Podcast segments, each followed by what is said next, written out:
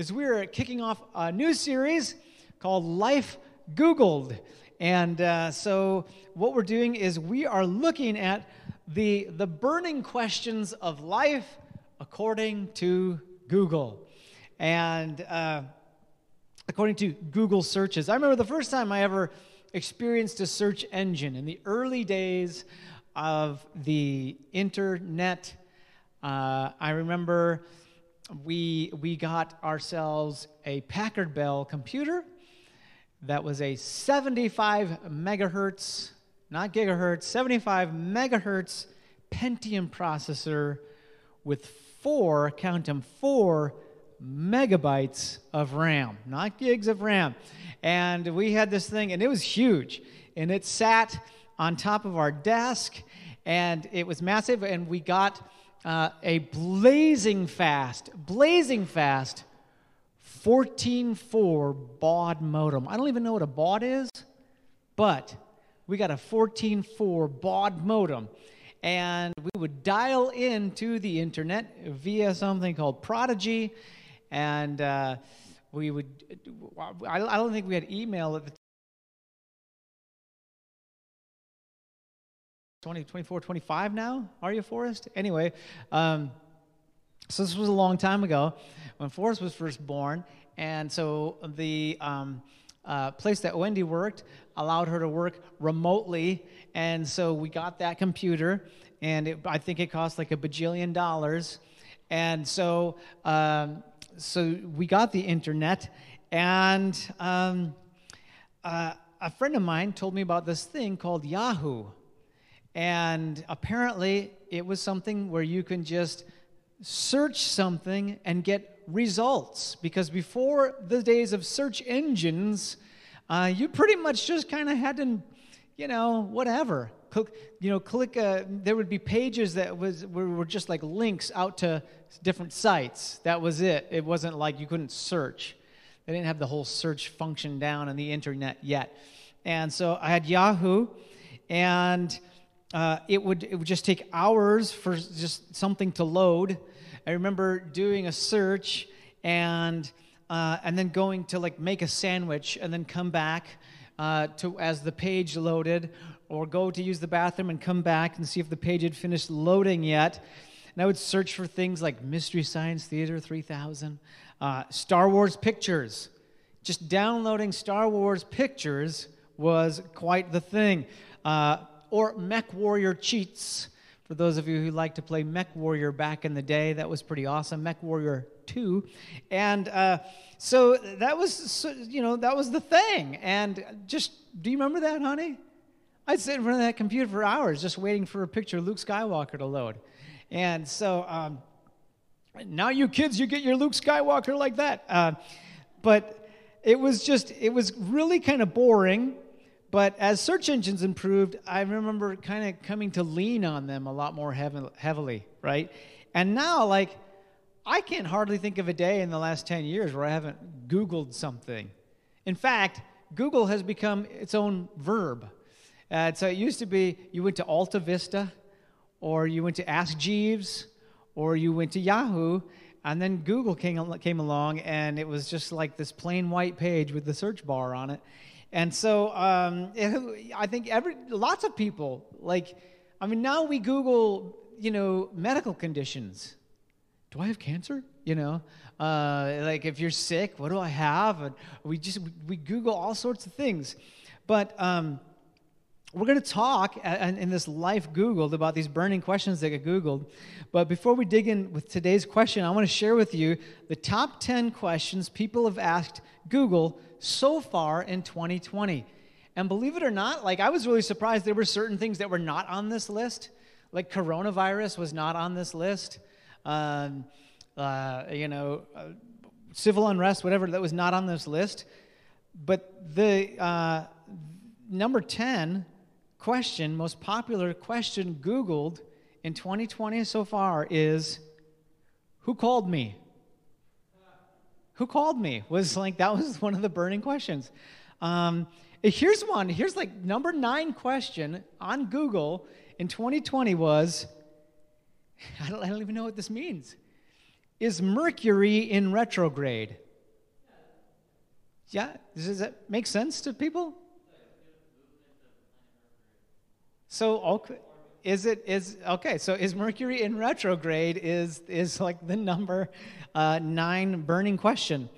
Um, when are the early signs of pregnancy? That was huge. Lots of people wanting to know. And I'll tell you what, as people come out of lockdown, that's going to get Googled a lot more. So, um, how many weeks in a year? How many weeks in a year? Was burning question. People wanted to know.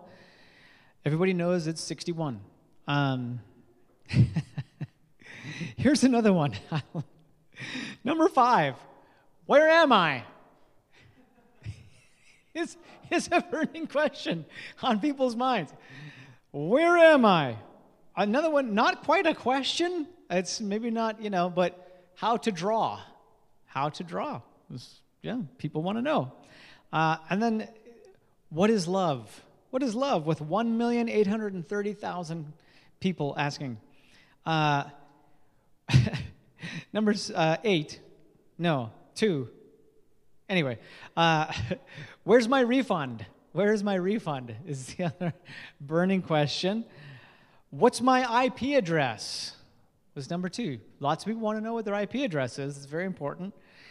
And then, I mean, I don't, maybe Lori would get this. I don't get this.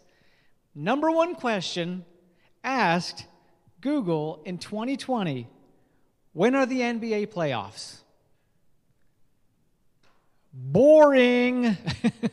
uh, you know, so that was the number one question. Number one, I was kind of let down by that. The number one question was a sports question.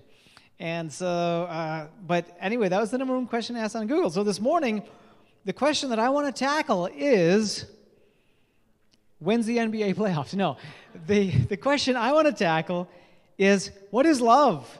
What is love? What is love? Very popular question. Baby, don't hurt me. Don't hurt me no more. Uh, it's what is love?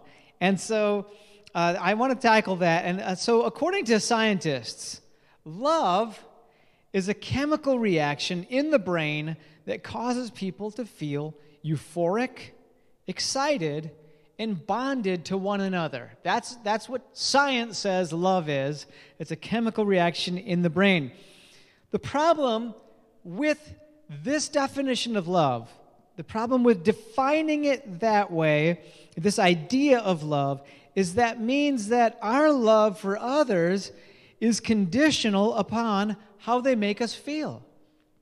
That's a huge problem in defining love uh, as a condition of how other people make us feel. Think about that for a minute. Or really just how we happen to feel in the moment. And you can see that as a deeply, deeply flawed way of looking at love and what love is. So if God is love, and according to 1 John 4 8, he is, then I think it's important that we gain a true understanding of what love truly is. We've, we've got to kind of grasp that one. We, uh, that's a basic that I think that everybody really needs to understand is understanding what love truly is. And so I'll give you a hint, though, before we get started, I'm going to give you a small hint. It's not a chemical reaction in the brain. It's not a chemical reaction in the brain. But what is it? So we're going to talk about that, but real quick, let's pray. God, we love you and we praise you. We thank you, Lord, for being the picture of love. God, I ask that you'd help us to understand what love is. God, give us that understanding, give us that revelation, give us that knowledge that we need. God, open our eyes today. Let your word come alive and bring transformation in us. In Jesus' name, amen. All right, so we're going to start off by revisiting 1 Corinthians chapter 13, verses 4 through 13. And it says this it says, Love is patient and kind. Love is not jealous or boastful or proud or rude. It does not demand its own way. It is not irritable, and it keeps no record of being wronged. It keeps no record of being wronged. It does not rejoice about injustice, but rejoices whenever the truth wins out. Love never gives up, never loses faith, is always hopeful, and endures through every circumstance. Prophecy and speaking an unknown language and special knowledge will become useless, but love will last forever. Love will last forever. Now, our knowledge is partial and incomplete, and even the gift of prophecy reveals only part of the whole picture. But when the time of perfection comes, these partial things will become useless. I think it's interesting that Paul is taking some really great things. I mean, he's talking about prophecy here. He's talking about, uh, you know, unknown languages, you know, tongues, and he's talking about knowledge. And he's saying, yeah, these things are great, but you know what? Compared to love, love is even better. Love is even better. He's making these, this comparison. I love it. And then he says, When I was a child, I spoke and thought and reasoned as a child. Interesting, he talks about childishness in the middle of an essay on love. Have you ever noticed that worldly love, what you know, what world and society tells us love is, is actually very childish? Ever noticed that? and uh, you know it, it, it's it becomes you know it's it, it's pouty it's needy it's it's like it's weird right like worldly love is very childish but when i grew up i put away childish things now we see things imperfectly like puzzling reflections in a mirror but when we see everything with perfect clarity all that i know now is partial and incomplete. But then I will know everything completely, just as God now knows me completely. Three things will last forever faith, hope, and love. And the greatest of these is love. Woo! I love that passage. Isn't that an amazing? I hope that you guys will go and read that when we're done here today. Go read it over again maybe this week just reread the love chapter once every day and really let it sink in okay but if you remember one thing this morning i want you to remember this and that about love and it's that it's not about you love is not about you i think it's so important that we understand that about love that it's not about you because uh, you know it, it, this idea of love being this chemical reaction that makes us feel euphoric and when we take that idea of love, it being about us, right? I mean, how many people bring home puppies and they say they love this puppy is because this little puppy looks at us this way or pays us this attention or loves us. And then once the puppy starts to poo and pee around the house, that love is gone, right? And some people are even like, I got to get rid of this dog, and they'll and they'll they'll they'll try to get rid of the dog. That's you know, that's how a lot of us approach love. Well, those feelings of euphoria are gone. This thing is costing me too much time and attention. I got to get rid of it. And so we, we, we love like that because we think that love is about us oh, I love my church, but as soon as, you know, I'm kind of feeling tired of serving, or because some people kind of didn't look at me right, or because the pastor walked right past me without stopping for a hug and saying hi, no, we don't love that church so much anymore because that love was about us and what we were getting from it. And so we have to understand about love that love is not about you. I find it interesting that in all of 1 Corinthians 13, there's not a single mention of warm, fuzzy feelings. Not one. Not one. There's, there's not a single mention of euphoric emotions. Not a single one. In fact, it describes love with ideas like patience, kindness, forgiveness, hope, endurance and if you've ever been married for more than a year or two, you know that sometimes love is just about enduring. Let's get through this season. Let's try to love each other and stay committed to each other and, and care for each other through this season where there's just not a whole lot of feelings. And so uh, we have to understand that love is not about us. In fact, the Greek word used for love in this passage is agape which is the highest form of love, right? Agape is the highest form of love, and it's a love which is uh, love that is concerned for the greatest good of another. So true love isn't about you. That's not what true love is all about. And so it's agape love that God wants us to have for one another, that God wants us to have uh, for our church, for our church family, for our actual family, right? He wants us to agape those around us, for our spouse. He wants to, us to agape our children. So, if I were to kind of draw a little character sketch based on this agape love for you today, what are some things that we would notice according to this scripture? Well, the first thing is this that's that real love is without condition. Real love is without condition. Okay? If I really love you, I'm not going to stop because I feel like my needs aren't being met. Okay? I'm not going to choose whether or not I'm going to love you based on the color of your skin. And we're kind of seeing that right now, you know, that being a, a very huge issue in our world today. I'm not going to choose whether or not I'm going to love you based on the color of your skin. I'm not going to choose whether or not I'm going to love you because we're from the same political party. You know, I'm not going to choose whether or not I'm going to love you because we're from the same denomination. I'm not going to choose whether or not I'm going to love you based on what I'm getting out of this. And so it's without condition. Real love does not place expectations on the other person. Real love just loves. Real love just loves. And so if you're in a relationship right now with someone who withholds love from you because you don't want to bend to their wishes or because you don't want to meet their weird or unreasonable expectations, then they don't really love you. Right? So some if you're if you're with somebody right now that's doing that to you, withholding love from you because you're not, you know, bending to their expectations or whatever, you know what? Move on. It's time to move on. Unless you're married, work it out. But uh, it's time to, you know, just move on. That's childish love, isn't it?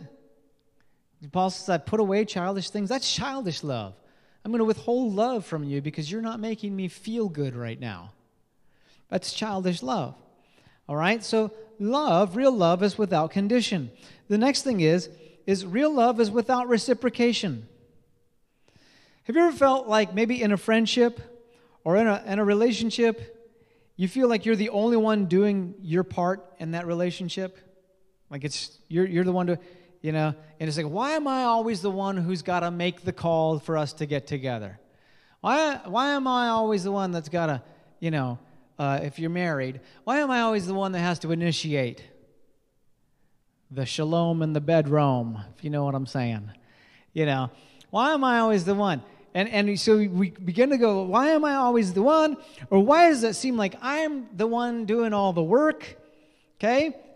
Or, you know, or sometimes we just want to hear thanks once in a while. And we even say things like this. Have you ever, you know, one of the one of the things I hear people say sometimes is, I don't do it for the thanks, but it would be nice to hear it.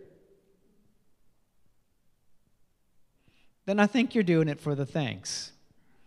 Right? And I think then I think what you're trying to do is uh, push buttons to get people to thank you. Because that's really why people say stuff like, I don't do it for the thanks, and then, you know, hoping somebody will go, well, thank you, you know. But uh, real love is without reciprocation. And so uh, agape love just keeps on loving. Even when the appreciation or the reciprocation that uh, we, you know, doesn't come and that we'd hope for, uh, it just keeps loving. That's just love without reciprocation. If you've ever had children, you know what I'm talking about, right? You know, uh, kids don't reciprocate, they're tiny kids. Uh, you know, but real love is without reciprocation. And, and what happens a lot of times is when we go into loving, expecting some form of reciprocation, we begin to resent. And that's my next point, right? Real love is without resentment. Real love is without resentment. And sometimes when reciprocation doesn't come and our expectations aren't met, we grow resentful. That happens. Uh, we get tired of serving others. We just get tired of serving others. Or, uh, and we start to dread serving instead of encountering God through it. It's because we don't understand love. We don't understand love, and so we begin to resent. And instead, we have to understand is when we serve others, we're serving God, we're serving Him. And so uh, we have an opportunity to encounter God through our love and through our service. And we get grump- grumpy, right? We get grumpy and we get irritable, uh, you know, because we're like, I, I resentful. But real love isn't like that. Real love isn't like that. That, that the, the warm feeling may not always be there, but we're patient and we're kind and we're not keeping records, right? Eh, here's the thing that's not always easy. And I'm not saying that real love is easy or should come easy. It's not easy, you know, but we push through and we don't let the way that we love others be based on our feelings. That's so important, okay? And so the last thing is this is agape love is without desertion. It doesn't, you know, agape love doesn't bail when the going gets tough. It doesn't just move on, right? Just don't misunderstand me. Let me just make this disclaimer, you guys. I'm not talking about abusive relationships. I feel like I always got to make that disclaimer because there's always people who will stay in an abusive relationship and throw 1 Corinthians 13 on it, right?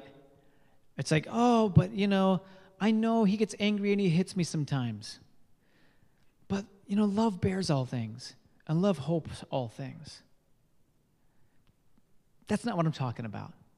Or some people are like, you know, I know he, uh, he just he just has such a hard time being a one woman man. But you know, love is patient and kind. I'm not talking about that, okay? Uh, I'm talking about uh, at, at, least a somewhat healthy love, not you know, not an abusive love. All right. And so sometimes though we give up real quickly when we don't feel appreciated and our our expectations aren't met, our often unspoken expectations aren't being met, we want to check out. We want to move on. And I'm thankful, uh, gosh, with all.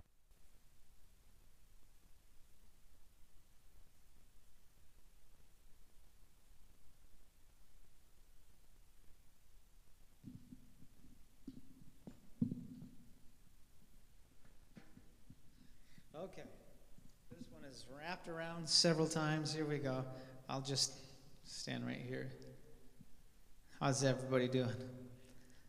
Oh, all right. Thank you.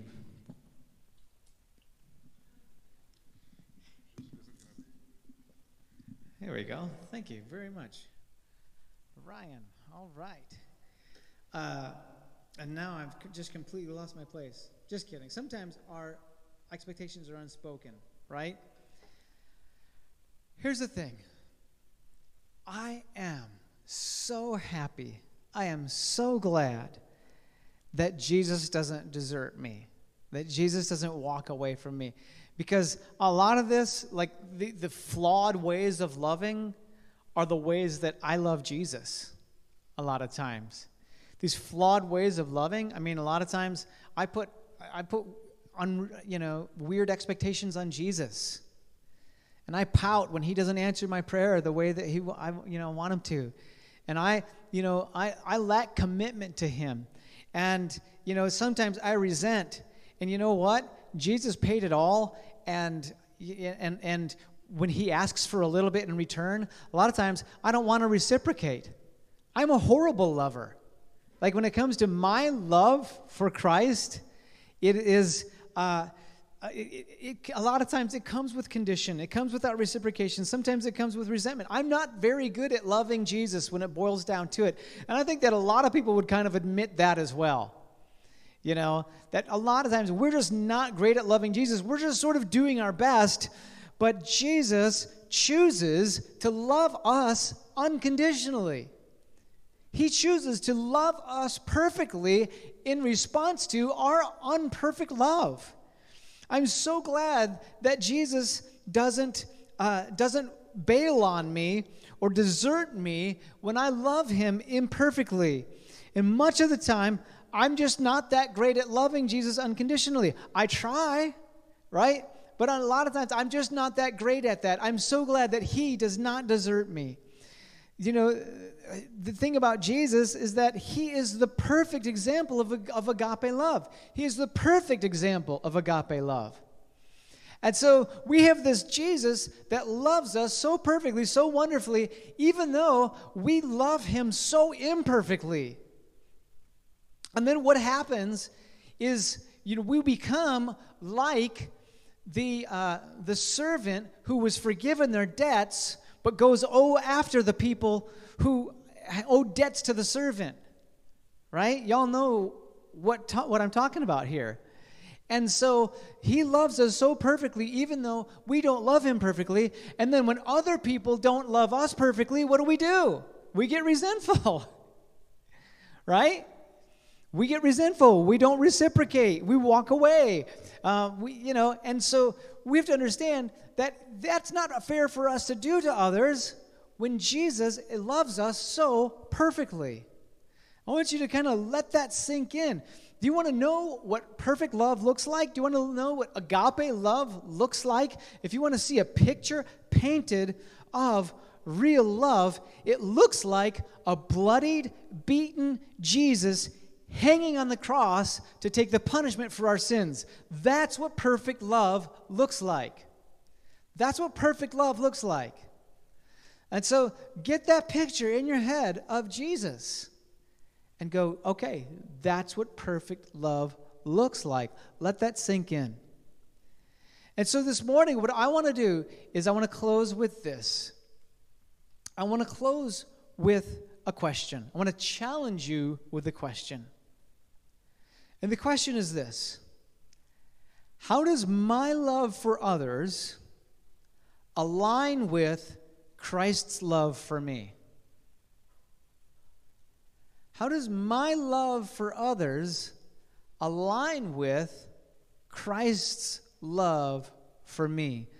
I remember early on, year it was like we're going into second year two of camp, and uh, I had one of those moments with some with someone.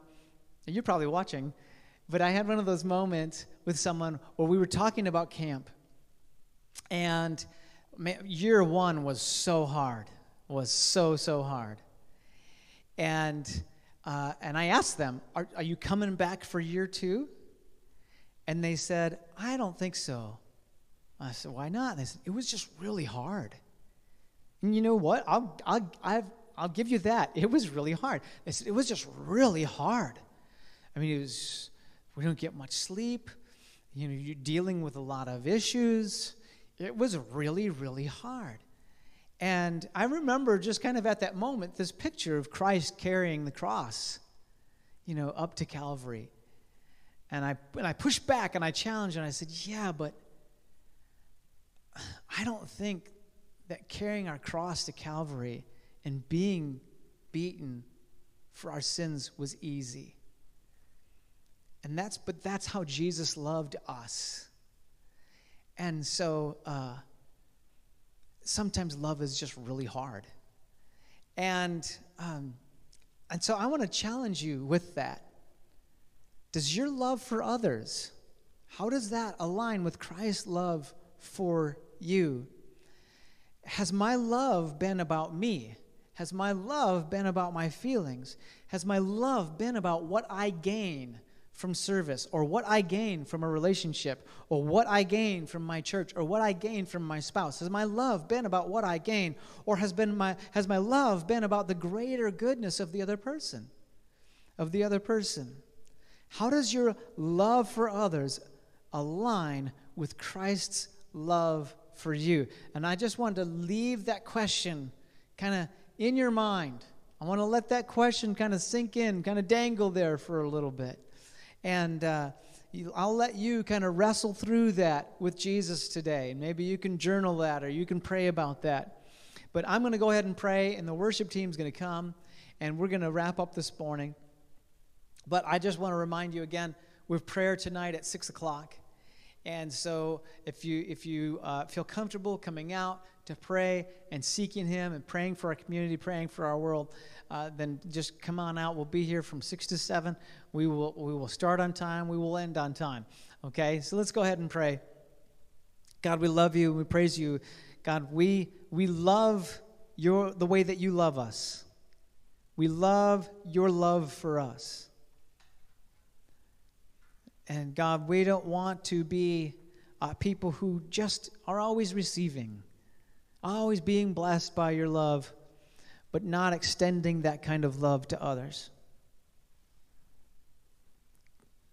God, what, what is love? It's being Jesus for others, being Jesus to our family, being Jesus to our church, being Jesus to our community, being Jesus to others. That's what love is. God, we want to be people who love truly. God, I pray that you would um, continue to shape us in that, continue to mold us in that. Continue, God. God, you're so amazing. In Jesus' name, amen.